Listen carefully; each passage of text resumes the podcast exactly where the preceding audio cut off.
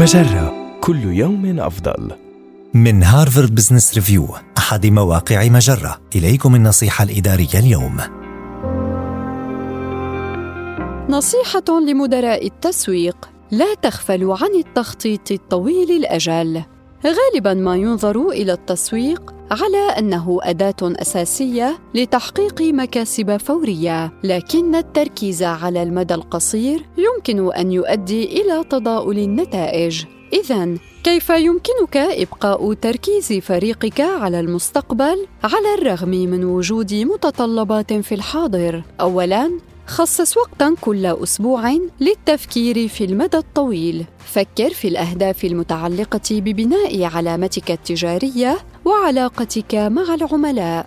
اسأل فريقك عما إذا كانت القرارات القصيرة المدى تسهم في استراتيجياتك المؤسسية والتسويقية، وإذا لم تكن تسهم فيها ففكر في تأجيلها أو إلغائها فوراً. أظهر ما يبرر الاستثمار، فكلما تمكنت أنت وفريقك من إظهار تأثيرك زادت احتمالية حصولك على موارد إضافية لتعزيز التخطيط الاستراتيجي. اجعل عروضك ذات قيمة أكبر ولا تنافس على أساس السعر.